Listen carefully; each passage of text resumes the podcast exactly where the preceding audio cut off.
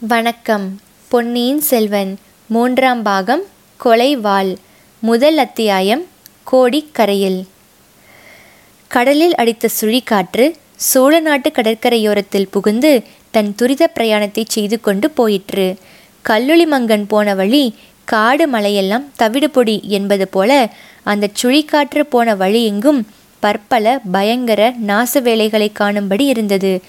கோடிக்கரையிலிருந்து காவேரி பூம்பட்டினம் வரையில் சோழ நாட்டு கடற்கரையோரங்களில் வாயு பகவானின் லீலை செய்த வேலைகளை நன்கு பார்க்கும்படியாய் இருந்தது. எத்தனையோ மரங்கள் வேரோடு பெயர்ந்தும் கிளைகள் முறிந்தும் கிடந்தன. வீடுகளின் கூரைகளை சுழிக்காற்று அப்படியே தூக்கி எடுத்துக்கொண்டு போய் தூர தூரங்களில் தூள் தூளாக்கி எரிந்து விட்டிருந்தது குடிசைகள் குட்டிச்சுவர்களாய் இருந்தன கோடிக்கரை பகுதியில் எங்கே பார்த்தாலும் வெள்ளக்காடாய் இருந்தது. கடல் பொங்கி வந்து பூமிக்குள் புகுந்துவிட்டதோ என்று தோன்றியது. ஆனால் பூமிக்கும் கடலுக்கும் மத்தியில் இருந்த வெண்மணல் பிரதேசம் அந்த கொள்கையை பொய்ப்படுத்தியது. அந்த வெண்மணல் பிரதேசத்தில் ஆங்காங்கு புதைச்சேரி இருந்த இடங்களில் மட்டும் இப்போது அதிகமாக தண்ணீர் தேங்கியிருந்தது. அப்படிப்பட்ட இடங்களில் இப்போது மனிதனோ மிருகமோ இறங்கிவிட்டால் உயிரோடு சமாதிதான். யானைகளை கூட அப்புதை குழிகள் இப்போது விழுங்கி ஏப்பம் விட்டு விடும் சுழிக்காற்று அடித்த இரண்டு நாளைக்கு பிறகு கோடிக்கரைக்கு பெரிய பழுவேட்டரையரும் அவருடைய பரிவாரங்களும் வந்து சேர்ந்தார்கள். பல்லக்கும் பின்தொடர்ந்து வந்தது. ஆனால் இம்முறை அந்த பல்லக்கில் அமர்ந்து இளையராணி நந்தினி தேவியே பிரயாணம் செய்தாள். மதுராந்தக தேவரை அந்தரங்கமாக அழைத்து போக வேண்டிய அவசியம் இப்போது இல்லை.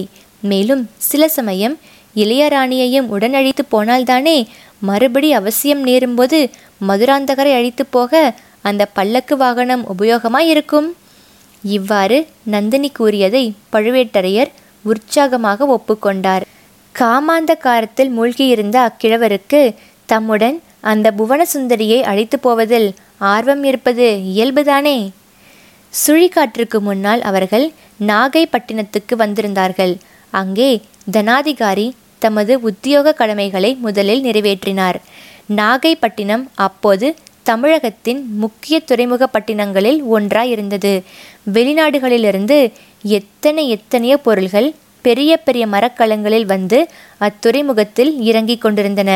அப்பொருள்களை ஆயிரக்கணக்கான சிறிய படகுகள் ஏற்றி கொண்டு வந்து கரையில் சேர்த்தன. கரையிலிருந்து மாற்று பண்டங்களை ஏற்றிக்கொண்டு போய் மரக்கலங்களில் சேர்த்தன இவற்றுக்கெல்லாம் சுங்க இறை விதித்து வசூலிக்கும் அதிகாரிகள் பலர் இருந்தார்கள். அவர்கள் சரிவர வேலை செய்கிறார்களா என்பதை மேற்பார்வை பார்ப்பது சோழ நாட்டு தனாதிகாரி பெரிய பழுவேட்டரையரின் உரிமையும் கடமையும் அல்லவா? அந்த வேலை பூர்த்தியான பிறகு பெரிய பழுவேட்டரையர் நாகைப்பட்டினத்தில் புகழ்பெற்றிருந்த சூடாமணி புத்த விகாரத்துக்கும் விஜயம் செய்தார். பிக்ஷுக்கள் அவரை தக்கபடி வரவேற்று உபசரித்தனர். புத்த விகாரத்துக்கு தேவை ஏதேனும் உண்டா? பிக்ஷுக்களுக்கு குறைகள் ஏதேனும் உண்டா? என்று தனாதிகாரி விசாரித்தார். ஒன்றும் இல்லை என்று பிக்ஷுக்கள் கூறி சுந்தரச்சோழ மன்னருக்கு தங்கள் நன்றியையும் தெரிவித்தார்கள். சில நாளைக்கு முன் இந்த விகாரத்தைச் சேர்ந்த பிக்ஷுக்கள் இருவர் தஞ்சைக்கு சக்கரவர்த்தியை பார்க்க வந்திருந்தார்கள். புத்த சங்கத்தின் சார்பாக சுந்தரச்சோழர் விரைவில் நோய் நீங்கி குணம் அடைய வேண்டும் என்ற வாழ்த்துக்களை தெரிவித்தார்கள். அப்போது அவர்கள் இளவரசர் அருள்மொழிவர்மர் இலங்கையில் புத்த தர்மத்துக்கு செய்து வரும் தொண்டுகளை குறித்து தங்கள் பாராட்டுதலை தெரிவித்தார்கள். இடிந்து போன புத்த விகாரங்களை புதுப்பித்து கொடுக்கும்படியாக இளவரசர் கட்டளையிட்டு நிறைவேற்றியும் வருவது இலங்கையில் உள்ள புத்த பிக்ஷுக்களின் மகா சங்கத்துக்கு அளவற்ற மகிழ்ச்சியை அளித்து வருவதாகவும் அவர்கள் கூறினார்கள். சக்கரவர்த்தி பெருமானே இன்னும் ஒரு மகிழ்ச்சிகரமான செய்தியும் நாங்கள் கேள்விப்படுகிறோம். இலங்கையின் பழமையான சிம்மாசனத்தை தங்களுடைய இளைய திருக்குமாரருக்கே அளித்து இலங்கை அரசராக முடிசூட்டி விடலாம் என்று பிக்ஷுக்களில் ஒரு பெரும் பகுதியார் கருதுகிறார்களாம். அவ்விதம் தங்களுக்குள் பேசிக்கொண்டிருக்கிறார்களாம். இதை காட்டிலும் நம் இளவரசரின் பெருமைக்கு வேறு என்ன சான்று வேண்டும்? என்றார்கள். இதை கேட்டுக்கொண்டிருந்த பெரிய பழுவேட்டரையரின் உள்ளத்தில் ஓர் அபூர்வமான யோசனை உதயமாயிற்று. பிக்ஷுக்கள் சென்ற பிறகு அதை சுந்தரச்சுள சக்கரவர்த்தியிடமும் தெரிவித்தார். மூன்று உலகும் ஆளும் இறைவா தங்கள் அதிகாரம் எட்டு திசையிலும் பரவி நிலை பெற்றிருக்கிறது. இந்த பரந்த பூமண்டலத்தில் தங்கள் ஆணைக்கு கீழ்ப்படியாதவர்கள் யாரும் இல்லை. ஆனால் தங்கள் திருப்புதல்வர்கள் இருவர் மட்டும் இதற்கு விளக்காய் இருக்கின்றனர் அவர்களுக்கு துர்புத்தி புகட்டும் சிலர் சோழ மகாராஜ்யத்தில் பெரிய பதவிகள் வகிக்கிறார்கள். ஆதித்த கரிகாலர் தங்கள் விருப்பத்தின்படி இங்கு வருவதற்கு மறுத்து தங்களை காஞ்சிக்கு வரும்படி ஓலை அனுப்புகிறார். அவருக்கு இவ்வாறு துர்புத்தி புகட்டுகிறவர் வேறு யாரும் இல்லை. தங்கள் மாமனாரான திருக்கோவலூர் மலையமான்தான். அவ்வாறே ஈழ நாட்டில் தங்கள் இளம் புதல்வரை தருவிக்கும்படியாக தாங்கள் பன்முறை சொல்லிவிட்டீர்கள். நானும் ஆள் அனுப்பி அழுத்துவிட்டேன். நமது ஆட்கள் இளவரசரை சந்திக்காதபடியும் நம் ஓலை இளவரசரை சேராதபடியும் அந்த கொடும்பாளூர் பெரிய வேளான் செய்து கொண்டு வருகிறான். இல்லாவிடில் தங்கள் அருமை புதல்வர் தங்கள் விருப்பம் தெரிந்த பிறகும் இத்தனை காலம் வராமல் தாமதிப்பாரா? இந்நிலைமையில் எனக்கு ஒரு யோசனை தோன்றுகிறது. தாங்கள் கட்டளையிட்டால் அதை தெரிவிக்கிறேன் என்றார் பழுவேட்டரையர். சக்கரவர்த்தி சம்மதம் கொடுத்ததின் பேரில் தனாதிகாரி தெரிவித்தார். இலங்கை சிம்மாதனத்தை கவர்ந்து முடிசூட்டிக் கொள்ள சதி செய்ததாக குற்றம் சாட்டி இளவரசரை சிறைப்பிடித்துக் கொண்டு வரும்படி கட்டளை பிறப்பித்து அனுப்புவோம். அத்தகைய கட்டளையை பூதி விக்கிரமகேசரி தடை செய்ய முடியாது. அன்றியும் இளவரசரிடம் நேரில் எப்படியேனும் கட்டளையை சீர்ப்பிக்க செய்துவிட்டால் இளவரசர் கட்டாயம் வந்தே தீருவார். இதை கேட்ட சுந்தரச்சோழர் புன்னகை புரிந்தார். விசித்திரமான யோசனைதான். ஆயினும் ஏன் கையாண்டு பார்க்கக்கூடாது? பொன்னியின் செல்வனை பார்க்க வேண்டும் என்ற ஆர்வம் சக்கரவர்த்தியின் மனதில் பொங்கிக் கொண்டிருந்தது. தம்முடைய அந்திய காலம் நெருங்கிக் கொண்டிருப்பதாக அவர் உணர்ந்தார். ஆகையால் தம் அந்தரங்க அன்புக்குரிய இளங்கோவிடம் ராஜ்யத்தை பற்றி தம் மனோரதத்தை வெளியிட விரும்பினார். மதுராந்தகனுக்கே தஞ்சாவூர் ராஜ்யத்தை அளிக்க வேண்டும் என்ற தன் விருப்பத்தை அறிந்தால் அருள்மொழிவர்மன் மறுவார்த்தையே பேசாமல் அதை ஒப்புக்கொள்வான். பின்னர் அவன் மூலமாக ஆதித்த கரிகாலனுடைய மனத்தை மாற்றுவதும் எளிதாயிருக்கும். இவ்வாறு சிந்தித்து தனாதிகாரியின் யோசனையை சக்கரவர்த்தி ஆமோதித்தார். அதன் பேரில்தான் அருள்மொழிவர்மரை சிறைப்படுத்தி வரும்படி கட்டளை அனுப்பப்பட்டது. இளவரசருக்கு எவ்வித தீங்கும் ஏற்படக்கூடாது என்ற கண்டிப்பான கட்டளையும் மரக்கலத் தலைவனுக்கு பிறப்பிக்கப்பட்டது. மேற்கூறிய கட்டளையுடன் இரு மரக்கலங்கள் ஈழ நாட்டுக்கு சென்ற பிறகு பெரிய பழுவேட்டரையர் சிறிது மனக்கவலை கொண்டார். இளவரசருக்கு ஏதேனும் நேர்ந்துவிட்டால் தனக்கு பெரும் வழி ஏற்படும் என்பதை உணர்ந்தார். ஆகையால் தாமே நாகப்பட்டினம் துறைமுகத்துக்கு நேரே சென்றிருந்து இளவரசரை தக்கபடி வரவேற்று தமது சொந்த பொறுப்பில் அவரை தஞ்சாவூருக்கு அழைத்து கொண்டு வர விரும்பினார். இந்த யோசனைக்கு இன்னும் சில உபகாரணங்களும் இருந்தன. இளவரசர் தஞ்சைக்கு வந்து சக்கரவர்த்தியை பார்ப்பதற்கு முன்னால் செம்பியன் மாதேவியோ குந்தவியோ அவரை பார்க்கும்படி விடக்கூடாது. அந்த பெண்கள் இருவரும் இளவரசர் மீது மிக்க செல்வாக்கு உள்ளவர்கள். பழுவேட்டரையரை வெறுப்பவர்கள். ஆகையால் இளவரசரிடம் ஏதாவது சொல்லி அவர் மனத்தை கெடுத்து விடுவார்கள். தக்க சமயம் வருவதற்குள் அதாவது சுந்தரச்சோழர் மரணம் அடைவதற்குள் ஏடா கூடமாக ஏதேனும் நடந்து காரியங்கள் கெட்டு போகலாம். அன்றியும் பொக்கிஷ நிலவரையில் சுரங்க வழிக்காவலன் பின்னாலிருந்து தாக்கி வீழ்த்தப்பட்டதிலிருந்து தனாதிகாரியின் மனத்தில் ஏதேதோ விபரீத சந்தேகங்கள் உதித்திருந்தன. பொக்கிஷ சாலையில் யாராவது ஒளிந்திருக்க கூடுமா? அப்படியானால் அது யாராயிருக்கும்? தஞ்சை கோட்டை காவலர்களிடம் அகப்படாமல் தப்பிச் சென்ற வானர்குல வீரனாயிருக்குமா? அங்கனமானால் அவன் இன்னும் பல ரகசியங்களை அறிந்திருக்க கூடும் அல்லவா சின்ன பழுவேட்டரையர் கூறுகிறபடி நந்தினியை பார்க்க அடிக்கடி வரும் மந்திரவாதிக்கு இதில் ஏதேனும் சம்பந்தம் இருக்குமா? அதையும் தெரிந்து கொள்ளத்தான் வேண்டும். இளைய பிராட்டி குந்தவை தேவிதான் வந்தியத்தேவனை ஓலையுடன் இளவரசர் அருள்மொழிவர்மரிடம் அனுப்பியிருக்கிறாள் என்னும் செய்தியும் தனாதிகாரியின் மனத்தை கலங்கச் செய்திருந்தது. வந்தியத்தேவன் மூலம் என்ன செய்தி அனுப்பியிருப்பாள்? தாமும் சம்புவரையர் முதலியவர்களும் சோழ சிம்மாசனத்தை பற்றி முடிவு செய்துள்ள யோசனையை பற்றி அந்த பெண் பாம்புக்கு செய்தி எட்டியிருக்குமோ? அதை பற்றி ஏதேனும் அவள் எழுதி அனுப்பியிருப்பாளோ? எப்படி இருந்த போதிலும் இளவரசர் சோழ நாட்டின் கரையில் இறங்கியதும் தாம் அவரை முதலில் சந்திப்பதுதான் நல்லது. வந்தியத்தேவனையும் இளவரசருடன் சிறைப்படுத்தி கொண்டு வர கட்டளையிட்டிருப்பதால் அவனையும் முதலில் தாம் பார்த்தாக வேண்டும். அவனுக்கு என்னென்ன தெரியும்? எவ்வளவு தூரம் தெரியும் என்பதையும் கண்டுபிடித்தாக வேண்டும். இப்படியெல்லாம் யோசித்து பெரிய பழுவேட்டரையர் நாகைப்பட்டினத்துக்கு போய் காத்திருக்க தீர்மானித்தார். அவருக்கு இருந்த காரணங்களை காட்டிலும் அதிகமாகவே நந்தினி தேவிக்கு இருந்தன. வந்தியத்தேவனை மறுபடி பார்க்கவும் குந்தவை அவனிடம் என்ன ஓலை கொடுத்து அனுப்பினாள் என்பதை அறிந்து கொள்ளவும் நந்தினி மிக்க ஆவலாய் இருந்தாள். மந்திரவாதி ரவிதாசன் போன காரியம் எவ்வளவு தூரம் வெற்றியடைந்தது என்று அறியவும் ஆர்வம் கொண்டிருந்தாள். ஆகையால் நாகைப்பட்டினத்துக்கு தானும் வருவதாக கூறினாள். கரும்பு தின்ன கூலி வேண்டுமா? கிழவர். உடனே அதற்கு இசைந்தார். கடலில் கரையோரமாக உல்லாச படகில் ஏறி நந்தினியுடன் ஆனந்த பிரயாணம் செய்வது பற்றி அவர் மனோராஜ்யம் செய்யலானார். அவர் உள்ளத்தையும் உடலையும் எரித்து கொண்டிருந்த தாபம் அதன் மூலம் தீர்வதற்கு வழி ஏற்படலாம் என்றும் ஆசை கொண்டார். பழுவேட்டரையரும் நந்தினியும் நாகைப்பட்டினத்தில் இருந்தபோதுதான் சுழற்காற்று அடித்தது.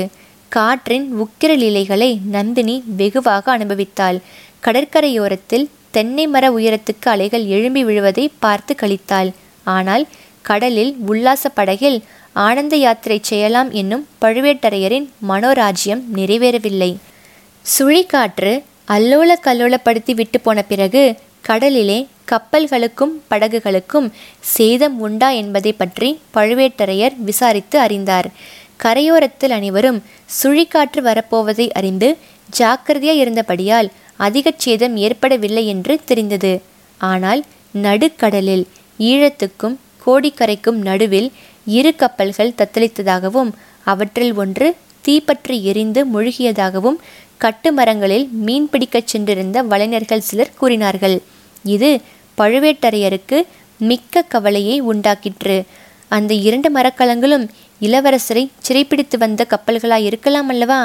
இளவரசருக்கு ஏதேனும் நேர்ந்திருந்தால் தனக்கு பெரும் வழி ஏற்படுமே. சோழ நாட்டு மக்களின் எல்லையற்ற அன்பை கவர்ந்தவராயிற்றே அருள்மொழிவர்மர். மக்களுக்கு அவரை பற்றி என்ன சொல்வது? சக்கரவர்த்திக்கு தான் என்ன சமாதானத்தை சொல்வது? நிச்சயமான செய்தி தெரிந்து கொள்ள வேண்டும் என்னும் பேராவல் அவருக்கு உண்டாயிற்று. கோடிக்கரைக்கு போனால் ஒருவேளை விவரம் தெரியலாம். மூழ்கிய கப்பலை நன்றாய் பார்த்தவர்கள் அங்கே இருக்கக்கூடும். மூழ்கிய கப்பலிலிருந்து தப்பியவர்கள் யாரேனும் கரை சேர்ந்திருக்கவும் கூடும். ஆம் உடனே கோடிக்கரைக்கு போக வேண்டியதுதான். இந்த எண்ணத்தை நந்தினியிடம் வெளியிட்டதும் அவள் ஆர்வத்துடன் அதை ஒப்புக்கொண்டாள். கோடிக்கரையை நான் இதுவரையில் பார்த்ததில்லை. அந்த பிரதேசம் மிக அழகாயிருக்கும் என்று கேள்விப்பட்டிருக்கிறேன். இச்சந்தர்ப்பத்தில் அதையும் பார்த்துவிடலாம். என்றாள் நந்தினி. நாகைப்பட்டினத்திலிருந்து கோடிக்கரைக்கு இரண்டு வழிகள் உண்டு. கடற்கரையோரமாகச் சென்று கால்வாய் வழியாக படகில் ஏறி போகலாம் அல்லது சாலை வழியாகவும் போகலாம். பழுவேட்டரையரின் பரிவாரங்கள் அதிகமாக இருந்தபடியால் சாலை வழியாகவே போனார்கள். மேலும் நந்தினி கால்வாய் வழியை விரும்பவும் இல்லை. கால்வாயில் படகில் போனால் பழுவேட்டரையர் தம் காதல் புராணத்தை தொடங்கிவிடுவார் என்று நந்தினி அஞ்சியது ஒரு காரணம். அது மட்டுமன்று சாலை வழியாகச் சென்றால் கடற்கரையோரத்தில் வந்து ஒதுங்கும் கட்டுமரக்காரர்களையும் படகோட்டிகளையும் விசாரித்து கொண்டு போகலாம் அல்லவா? வழியில் அப்படி விசாரித்ததில் புதிய செய்தி ஒன்றும் தெரியவில்லை. நடுக்கடலில் சுழிக்காற்று பலமாக அடித்த சமயம் கப்பல் ஒன்று தீப்பட்டு எரிந்ததை பார்த்ததாக மட்டும் இன்னும் சிலரும் கூறினார்கள். கோடிக்கரையை அடைந்ததும் கலங்கரை விளக்கத்தின் காவலர் தியாக விடங்கர் தமது எளிய வீட்டை பழுவேட்டரையர் தம்பதிகளுக்காக ஒழித்து கொடுப்பதாகச் சொன்னார். அதை ஏற்கும்படி மன்றாடி கேட்டுக்கொண்டார். கோடிக்கரையில் தங்குவதற்கு வேறு மாட மாளிகை கிடையாது. எனினும் நந்தினி அதை மறுத்துவிட்டாள். கலங்கரை விளக்கிற்கு அருகில் கூடாரம் போட்டுக்கொண்டு தங்க விரும்புவதாக கூறினாள். அவ்வாறே கூடாரங்கள் அடிக்கப்பட்டன. சற்று தூரத்தில் ஆங்காங்கு பழுவூர் பரிவாரங்களுக்கும் கூடாரங்கள் போடப்பட்டன. கூடாரங்கள் அடித்து முடித்தவுடனே கடலில் ஒரு பெரிய மரக்கலம் காணப்பட்டது. அது கரையோரமாக எவ்வளவு தூரம் வரலாமோ அவ்வளவு தூரத்தில் வந்து நின்றது. அதை கண்டதும் பழுவேட்டரையரின் பரபரப்பு மிகுந்தது. கப்பலின் பாய்மரங்கள் சின்னா பின்னமாகி இருந்ததிலிருந்து அது சுழிக்காற்றில் அகப்பட்டிருக்க வேண்டும் என்று தெளிவாயிற்று. அதில் இருப்பவர்கள் யார்?